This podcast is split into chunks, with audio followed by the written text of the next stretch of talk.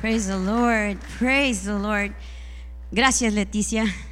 Just to summarize her story, she um, she was saying that her uh, her son she brought him when he was a baby, and um, so he was having problems, and, and she and he ended up having to go to Mexico for a year because that was what the lawyer had recommended. And when he was there, he got into some trouble. So then they told him he was going to be there for three years, and then she was saying she saw the hand of God move as her son was out there, as she continued to have hope, and um, she continued to believe that God was going to do something and praise the Lord, he didn't have to stay out there for three years. He was able to come back in one year. So, what a blessing. Praise the Lord. Hallelujah. Hallelujah. It is such a joy to be able to share God's word. I love being able to share God's word. Um, I have a student, his name is Ruben, and he has um, a few disabilities. He has a hearing aid, and then he also has ADHD, and then he also has this other thing where he's, it, it's difficult for him to process. But he is such a cute little boy. He's a sixth grade little boy. And every time I ask for a volunteer to, to, to come up and share something with whatever lesson I'm giving, he's the first one to come up. And he comes up with confidence and he comes up and he's excited about what he's going to share. And he just, he, I just, he's such a blessing because I look at his life, I look at his disabilities, and in spite of all of those little disabilities that he has, he continues to just fight forward. And tonight, it's a joy to be able to share God's word.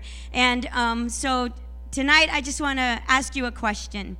When you think of who was the most gracious in suffering, who do you think of in Scripture? Who was the one that suffered the most and he was gracious about his suffering? Job. And when you think about who was the wisest in Scripture, who was the wisest? Solomon. And when you think about who was the most beloved by Jesus, what disciple? John.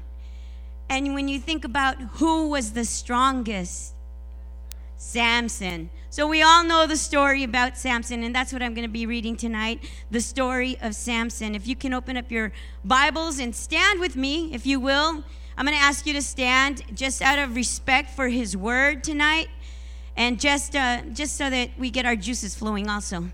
So, Judges chapter 13, verses 24 and verse 25. The woman gave birth to a boy and named him Samson. He grew, and the Lord blessed him. And the Spirit of the Lord began to stir him while he was in Mahaneh-dan between Zorah and Eshtaol. Let's pray. Heavenly Father, we thank you for your word. It is your word that changes our life. It is your word, my God, is, that is spoken. When it is spoken, my God, is able to transform our mind, transform our thinking. And I just pray, my God, that tonight as, as your word is spoken, that this story of Samson, my God, that we would be able to grab a hold of, of the truth that is being proclaimed tonight and live it out, my God. And we pray in your precious, strong name, Jesus. And all of God's people said, Amen. You may go ahead and be seated. Tonight, um, the message that I'm going to speak, I'm going to title it uh, Grow in Strength. That's our theme this year. We are in, bar- this is the second week we are embarking in a year of growth. And um, as, as uh, Juan mentioned, we've had the roof taken care of. We've had, um, we painted the outside of the church. Well, some paint, I didn't paint it, but we've been able to paint the outside of the church. And then there, our church was tented this week. And then the Lord just quickened me that, you know, when, when we had the tent on, that God, God's stretching out. It's time to stretch out our tent. Amen? God is doing something. So it is time to grow in strength. God wants us to grow in strength. Samson grew, and the Lord blessed him. In the Hebrew, that word grew is gadal. And of course, it means to grow, but it also means to become great. God wants us to gadal. He wants us to become great. Amen? And then God is calling us to grow. God is calling us to become great. Verse 25 And the Spirit of the Lord began to stir him while he was in Mahaneh-dan between Zorah and Eshtaol. The Spirit of the Lord, the Hebrew word for the Spirit of the Lord that began to stir up Samson is Ra'u. No, Ruah. I'm sorry, not Ra'u. Ruah. So it was his Ruah. And um, the definition, well, of course, we know it's the Spirit of God, but it is God imparting warlike energy to execute and administrate the powers of heaven. And God was stirring up Samson. He was stirring him up with his powers so that Samson could do something mighty because God had a plan for his people. Amen. I pray that we position ourselves to be in a place where we are growing, where we are becoming great, whatever that great is. And I'm not talking about something where your ego is filled, but I'm talking about growing up in the Lord. I'm talking about being mature in the Lord, whether it's in his word, whether it's in your in your career, whatever it is that God is calling you to do, God is calling us to grow and to be great. Isn't that a beautiful promise? How exciting is that? That God is calling us to grow, to be great. So, this whole story of Samson, there's four chapters. And I'm going to start with um, chapter 13, verses 1 through 5. And I'm going to give a, an outline of a lot of the highlights of Samson's life and some of the things that happened to him. And then I'm going to bring it home because I have three points and um, I really believe that God has put this in my heart. There was like three messages that I was struggling with. And then just boom, it happened and it came to me. And I was like, okay, Lord, this is what you want to say.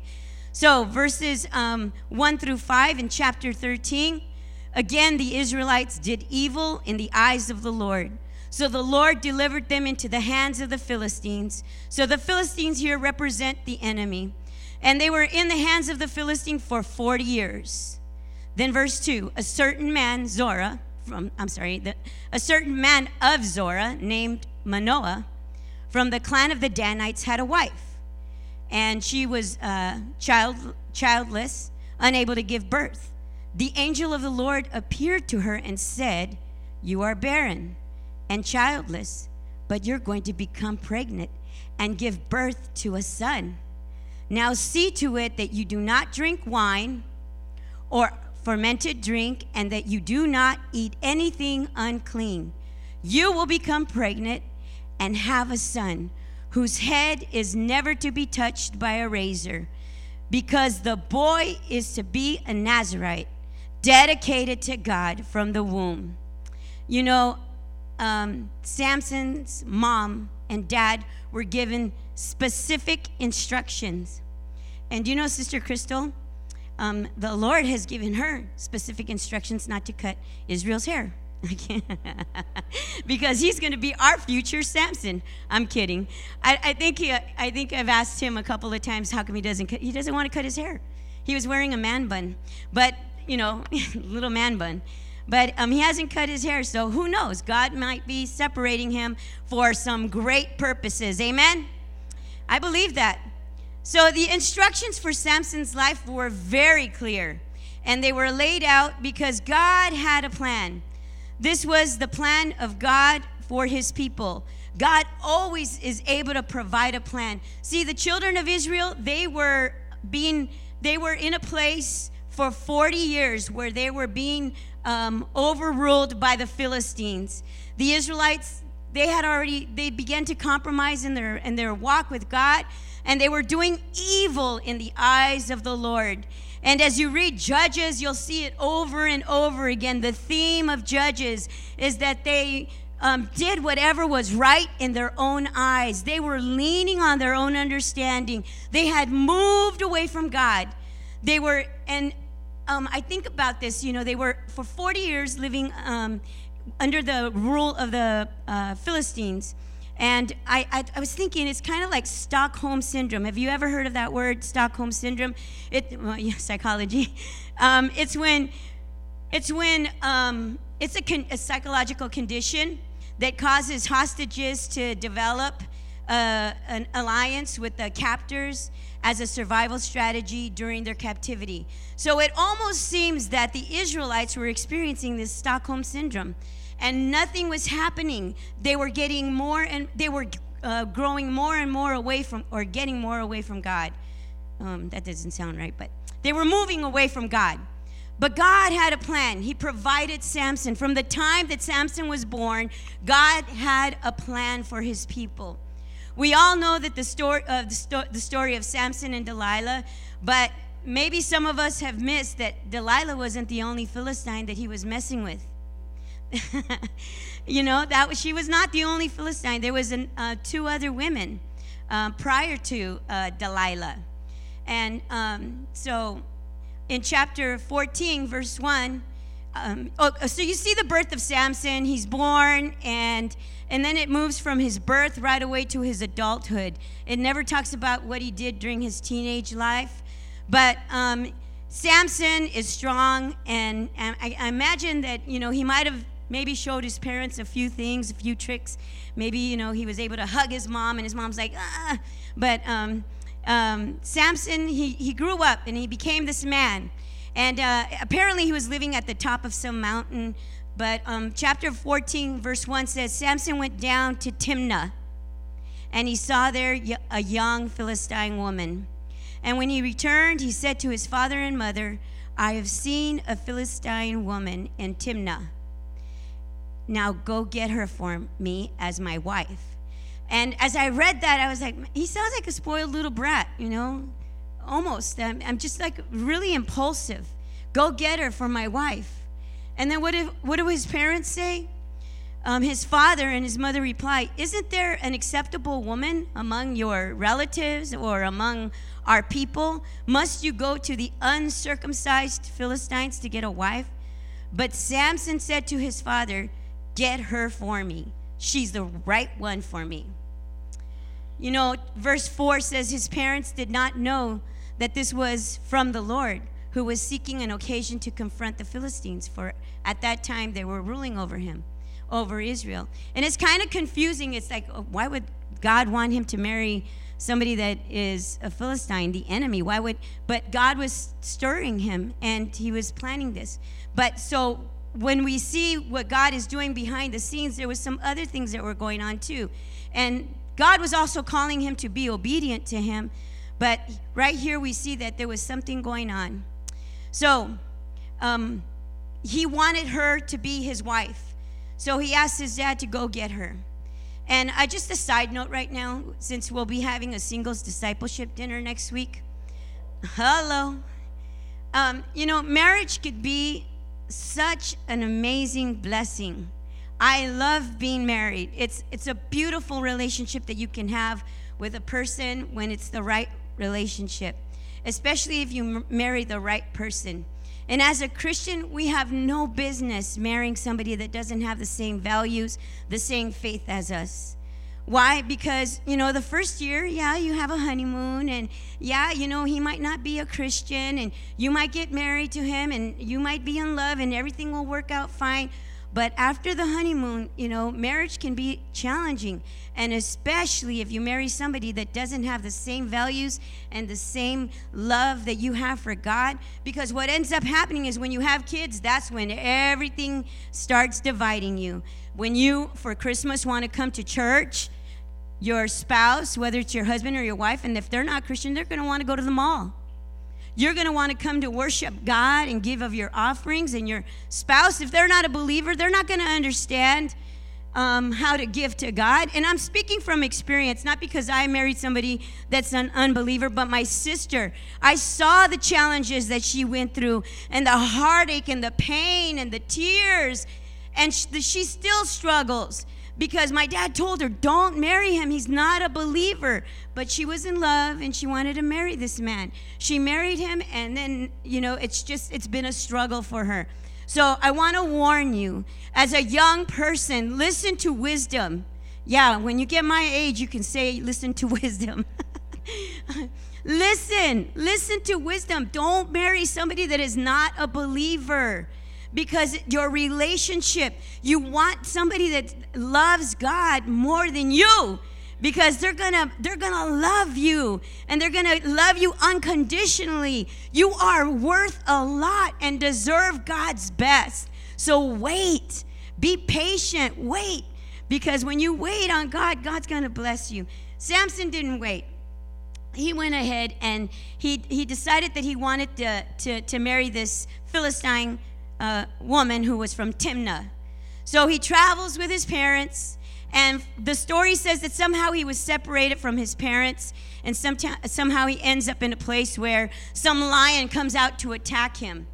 And then, verse uh, 6 of chapter four, uh, 14 the Spirit of the Lord came powerfully upon him so that he tore the lion apart with his bare hands, as he might have torn a young goat. But he told neither his father nor his mother what he had done all alone out there, he was able to fight this lion. You know, we hear the story of Hercules, Hercules, Hercules, right? And we think of maybe Samson looking kind of like, you know, um, what Arnold Schwarzenegger used to look like, right? M- bunch of muscles. But I don't know that he had a bunch of muscles. We know that he was strong, but I don't know that, you know, he was, you know, maybe he was. But for whatever reason, he was able to do this he was alone, and it's just interesting that he was able to um, he, um, tear this lion apart, you know, with his bare hands. But it says that the Lord came powerfully upon him. And then sometime later, he returns back to the story goes back to him um, with this uh, woman that's from Timnah, and he's getting ready to marry her. So there's this whole feast that takes place and he's there with the family and and they for some reason they d- go, decide that yeah okay go ahead and marry her. So they're at this party and um, for some odd reason and i don't know maybe you know maybe they, they all knew that he was a muscle man but he also wanted to show them that you know he had some intellect. So he he has he gives them a riddle. He tells them this riddle and he and he challenges them. He tells them hey if you can tell me what this riddle means um, I'll give you 30 garments. But if I tell you what this riddle means after seven days, you give me 30 garments. Maybe, you know, he was impressed with their clothes. Maybe they had some Chanel and some Gucci. Whatever it was, he wanted their clothes. So, and then for whatever reason, he wants to prove that he's, you know, maybe he had a little ego here for some reason, but he gives them this riddle. He says, Out of the eater, something to eat, out of the strong something sweet. So he challenges the whole bridal party or whoever's there at this, this whole party. And he says, if you can guess the riddle after seven days, then, then I'll give you these garments. So the Philistine girl from Timnah, um, you know, they, they, the Philistines get a hold of her. And they threaten to burn her and her father if she, does, if she doesn't get the answer. See, the enemy is ruthless and ready to destroy, right? The Bible says that she asked him to tell her. She nagged him. She nagged him for seven days. Have you ever been nagged by somebody? Have you ever been nagged by somebody? when I was in the fifth grade, I remember my sister, for some reason, got this, you know, thing that she wanted to cut my hair. I had long hair when I was in the fifth grade. And the morning started, she wanted to cut my hair. Let me cut your hair. Let me cut your hair. I'm like, no, I don't want you to cut my hair. Then the afternoon, let me cut your hair. Come on. She was bringing the scissors. Come on, just sit down over here and I'll cut your hair. And I was like, no, I don't want to cut my hair. And then um, later on, um, like towards the end of the night, she nagged me that day. She nagged me. And finally, she cut my hair. And she really messed up my hair. And I just remember crying, and I remember my mom having to try to fix it. But my sister really, she used to abuse me a lot. And I've shared this before. And then we always share when I tell her, you know, you used to do this to me.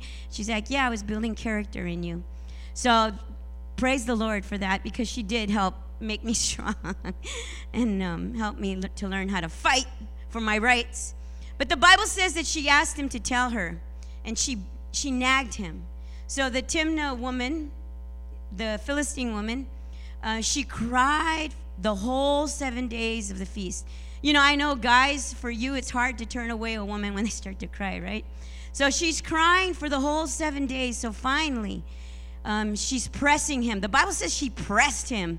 And then she, in turn, uh, so he ends up telling her. He ends up telling her what the riddle meant. And then she goes and then she tells the, the people at the party. So when Samson comes back to the party and then they, t- they give him the answer, what it meant. So then Samson makes good on his word. He leaves the, the party and then he goes to solve the problem. He finds 30 Philistine and he kills them. The Bible says that he takes them down, kills them, and takes their clothes and gives them uh, the clothes to the Philistine that had um, won. So he, there he is. He's giving it, you know, they cheated, but he still made good on what he said he was going to do. So it's, it's almost like Samson took this wedding party to a whole new level. And to make it worse, the story gets even crazier. When he goes back with the garments and he goes back to, to where his new bride is, you know, this woman that he fell in love with, her father tells him, Well, you left. So I gave her away to somebody else. And Samson's like, What? And and he says, Yeah, I gave her away to somebody else. You left. I thought you didn't want to marry her. And he goes, and then he throws his daughter under the bus. He says, Take my younger daughter. She's prettier and she's more attractive. And so Samson just, you know, all of a sudden he's just starting to get really, really mad at this point. So then he goes and he, the Bible says that he catches 300 foxes, he ties them together, he puts torches in them, and then he lets them go. And I don't know if this was at night or during the day, but if it was at night, you could probably see from the wherever the Philistines were, they saw all of a sudden all of this burning up. Everything's burning. They're like, who's burning this up? Who's doing this? And they found out that it was Samson. So when they found out that it was Samson that had burned up these fields, um, they went and they found him. And um, I'm sorry, when they found out that it was Samson that set the fires, what they did is they took the Timnah woman and her father and burned them up. So here he is. It's a tragic loss for him. He loses the woman that he fell in love with. And I'm sure he couldn't stop thinking about her. He wanted her so bad. But, you know, between her and Delilah, there was a prostitute that he ends up with. So Samson seems to be struggling with some addiction.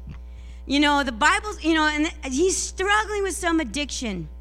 And it's a, a sexual drive that he has that just, it's almost uncontrolled. So Samson appears to be, you know, a sex addict. And in uh, chapter 16, verse 1, it says, One day uh, Samson went to Gaza where he saw a prostitute and he went to spend the night with her. And then he spends the night with her and then they try to, you know, catch him or they're, they're just they're after Samson. They're angry with Samson. They want to get him, they want to take him down. And he's angry with the Philistines also. So there's like this whole revenge cycle that's just taking place in this whole story.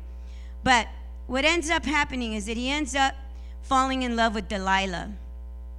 So it's the Timnah woman, the prostitute, and then he falls in love with Delilah. And we all know the story of how she deceives him Three times she manages to try to get information out of him as to where his strength lies. If you were a, um, if there was a woman that took you to bed and is sitting there and telling you, "How can I tie you up? How can I keep you down?" Would that be a red flag for you to run? But apparently it wasn't for him. He fell in love with her, and every time she was able to deceive him.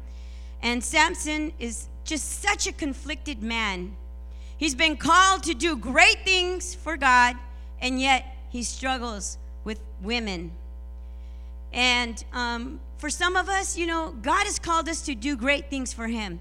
For some of us, maybe it's not women. Maybe it's drug addiction, or maybe it's alcohol, or maybe it's just something that continues to take or distract us. And here we see this man of God who was so conflicted. He had these power he was he had this powerful warrior abilities but couldn't master his sexual needs. See samson's life reveals how god can use human imperfections to fulfill his purpose. Amen? There's three things that we can learn from samson and i believe one we are called to live a holy life God called Samson to be a Nazarite. That meant he had to take the vow where he couldn't drink wine, he couldn't cut his hair, and he couldn't touch anything that was dead. God called him to be separate. And God is calling us to be separate. God wanted him to grow in greatness. God wanted him to gadal, to become great. And God is calling us to become great. God wanted to empower him. At times when he needed to be empowered, God was there empowering him with his ruah. So, our first lesson we're called to live a holy life. As Christians, we have a higher calling than the pursuit of happiness. Let me say that again. We have a higher calling than the pursuit of happiness. It is the pursuit of holiness. God is calling us to be a holy people, a royal priesthood. We are not the same as other people. We are different. Yes, we are different. Amen? Because we are called to be separate. Like Samson, we are called to be separated from this world's way of life. We're not normal.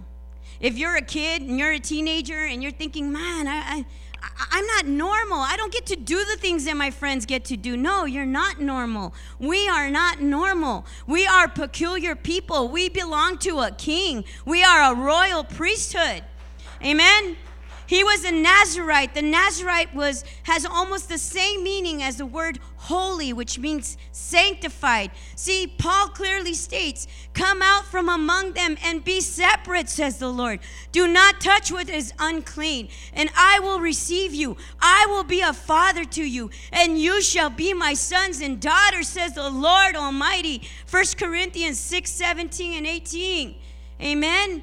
You have a destiny. God has called you to greatness. God has called you to become great. Whether it's to go to school for a year to get your bachelor's degree, whether it's for you to go to school for two more years to get your master's degree. And I'm saying one year because some brother told me earlier that he's going to go for a year and he's going to get his bachelor's. So I, that was just confirmation. Thank you, Jesus. God wants to grow us up, He wants us to become great how you grew up as a child, I want you to take note because God wants to use those things, all those things that happened to you the good, the bad, and the ugly.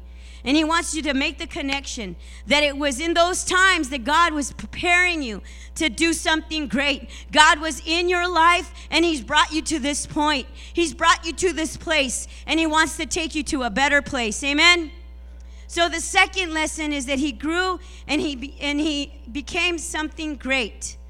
Hebrews lists him as one of in the faith in in the, in the hall of faith in uh, Hebrews chapter 11 verse 32 it mentions Samson that Samson was a man of faith. Yes, he had flaws. Yes, he made mistakes, but he had faith.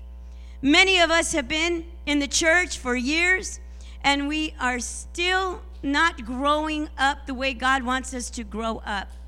We are fat little babies. We want our milk and we don't mean maybe. We know the Bible verse John 3:16, but we only want to be fed. We only want to be fed. We don't want to give of ourselves. And you know, part of helping us grow up is giving of ourselves. Amen. God wants you to become great. Yes, Samson was not perfect. No way, Jose. Yet, Jose, yet the Lord used him and blessed him. He grew in his faith. One of the most fascinating things about Samson was that he never had an army. Isn't that cool? He never had an army. God empowered him to do what he needed to do to fight the battle, and he did it alone. You know, sometimes as a leader, you're going to have to stand alone and you're going to have to trust and believe for God's power to fight those battles. Sometimes you might just be moving tables all alone, cleaning bathrooms all alone, but God is going to fill you with power to do the impossible because God has a plan for Victory Outreach Inglewood. Amen? I believe that with all my heart. See, he operated, the third thing is that he operated in the power of God. You've heard the, the movie um, Straight Out of Compton? Well, Samson is the real OG because his, straight, his strength came straight out of heaven. God blew his breath on him. God poured out his spirit on, on, on Samson. As strong as Samson was, we must remember that his strength came straight from God. Without God, he is as, he is as strong as any other ordinary man. But God has called us to be strong, and he has called us, and he is willing to breathe life into us. Amen. Um, chapter 14, verse 6 says, The Spirit of the Lord came powerfully upon him so that he tore the lion apart. And then chapter 14, verse 19 says, Then the Spirit of the Lord came powerfully upon him, and he went down to Ashkelon, struck down 30 of their men, stripped them of everything. And then chapter 15, verse 14 says, As he approached Lehi, the Philistines came toward him shouting, and the Spirit of the Lord came powerfully upon him. The ropes on his arms became like charred flax and the bindings dropped from his hands. Finding a fresh jawbone of a donkey, he grabbed it and he struck down a thousand men. With the jawbone of a donkey, he was able to defeat a thousand men. He was empowered by God to defeat the enemy. And today, you know, in the spiritual realm, God wants to give you the resources he wants to show you and He wants you to understand that you have the ability to slay the enemy. Tonight, we are demon slayers. God has called us to, to, to, to slay the strongholds of darkness. And I want to encourage you to believe and to envision when you are praying. Pastor Kevin challenged us to see the vision that when we are praying that we are right before the throne of God and that God is breathing his power on us. He is pouring out his spirit you know, this building, I was thinking about it. This building was not something that we retrofitted to make it a church. This building was erected to be the church. It used to be a four square church, which is a Pentecostal movement. And I know that those that built this church from the very beginning, the foundation, the walls, it was built with a purpose to proclaim the good news. As this Ram Stadium begins to be built, that, you know, Billy Graham died last year. He used to fill up coliseums. I am believing that that Ram Stadium is going to be filled with sheep because God is going to raise up a people. God is going to raise up a nation. He's going to pour out his spirit, and there is going to be revival in the land we are going to be a part of that process. God is calling us to, to come before Him and to trust Him and to believe Him that He is able to pour out His Spirit. Some of us are walking in our own strength, and God is saying, No more, no more. Trust me, trust me, He's saying. No more. Don't walk on your own strength. Don't do things on your own strength. Don't lean on your own strength. Go back, return to your first love. Get to the place where God called you. Get to the place where you remember and you remember God loved you and you changed your life and, and you remember the touch of God. I just want to encourage you tonight that you need to believe that God wants to give you the spiritual authority straight out of heaven. He wants to breathe life into us. Amen. You know, some of us walk around and, and we think about, Oh, long time ago, this place used to be filled with people. Last year, we used to have a lot of people. You know what? We need to stop looking in the flesh and start looking. That was the past. We're going to the future and we are in the present. Right now, God is calling us to do something for Him. God is calling us to roll up our sleeves and show up tomorrow to evangelize, to go out to the streets, to the byways. We know somebody that's struggling. There are people out there in the streets that are hurting. There are some, you know, we talk about zombie apocalypse. There are some people, I, I, have said this before, and then it was on the news last night. I saw where they were reporting that there's these drugs that people are taking. I forget what it is. Uh, yes, whatever it's. You guys know. And these people are responding and doing strange things. The enemy is trying to take this nation down. The enemy is trying to kill, steal, and destroy. And God is calling us to rise up, to walk in his authority, to walk in his you know in his power. Amen. So again, God has called us to be separated. God has called us to be holy. And whatever it is that you're struggling with, whatever it is that you're compromising, let's roll up our sleeves and just uh, you know, bring it before God and say, "God, help me. Help me stay strong." And we are called to grow. God has called us to become something great. And then God wants to pour out his spirit. In closing, I'm going to ask the worship team to come up. You know, after he was deceived by Delilah, he was captured. And, um, you know, he was laying in her lap, and she managed to get the information as to where his strength was. The, his strength was in his hair. And after she, she uh, the Philistines cut his hair, you know, he was asleep, but then he woke up and he thought he was going to be able to fight. But his strength was God, I mean, gone he did not know that the Lord was not with him anymore. You know, some of us are doing ministry and we're doing things for God, but we're not really operating in the fullness of God. And I want us to be challenged tonight. I don't want us to fall asleep. I want us to stay woke. You know, God is calling us to stay woke. You know, unfortunately, Samson had some bad choices that he made. And, um, but he didn't know that God had left him. And then in verse uh, chapter 16 verse 25 it says, "While they were there in high spirits, this is after he was captured, he was put in prison. He was humiliated, and they were all celebrating, drinking, and they were worshiping their god. I think it was Dagon. Is that was that their god Dagon? They were worshiping their false idols, and they were like, "Yeah, we won. We beat Samson's god." And they were just like you know, mocking probably. And, and the Bible says that there were all these rulers. The Bible says in verse uh, 27 Now the temple was crowded with men and women. All the rulers of the Philistines were there on the roof. And there were about 3,000 men and women watching Samson perform. They were laughing, they were making him perform. And the Bible says that he, he, they had gouged out his eyes, so he was blind. He didn't have strength anymore. They were humiliating him. But then in verse 28, this is a comeback right here. The greatest comeback. Then Samson prayed to the Lord. He was blind, humiliated, humbled. He prayed to the Lord and he said, Sovereign Lord, remember me, please, God. Strengthen me just once more and let me, with one blow get revenge on the Philistines for my two eyes. Then verse 29 says, Then Samson reached toward the two central pillars on the on which were in the temple where the temple stood, bracing himself against them, his right hand on the one and his left hand on the other. Samson said, Let me die with the Philistines.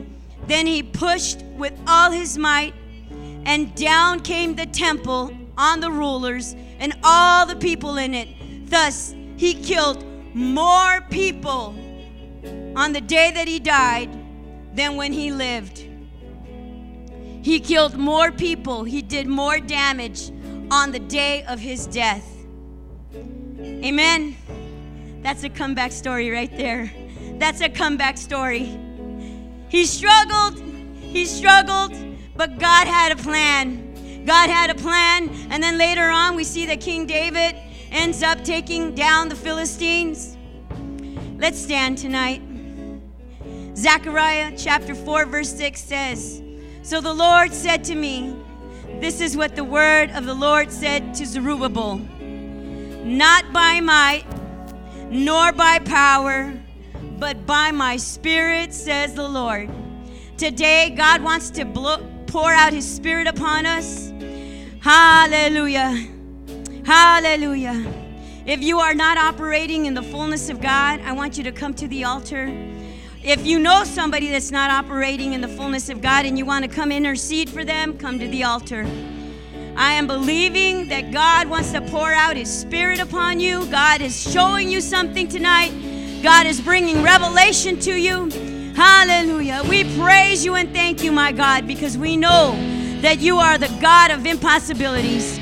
We know that you are a God that is able to take a life, transform them, take them to greatness. Fill us with your power, oh God, in the name of Jesus. Te adoramos, Señor, te glorificamos. Hallelujah. Hallelujah. Come on, lift up your hands. Come to the altar.